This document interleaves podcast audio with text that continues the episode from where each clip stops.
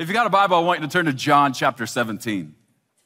John 17. And while you're turning there, I want to give you the title of this message. Because for some of you, it, it's going to throw you for a loop, but it's okay. Take a deep breath. You'll get through it, all right?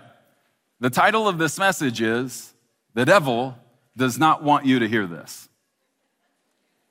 The devil does not want you to hear this. And the reason I entitled this message as such is really one verse of scripture. And it's Ecclesiastes chapter 4, verse 12. And when I read it, you'll immediately know what we're talking about today.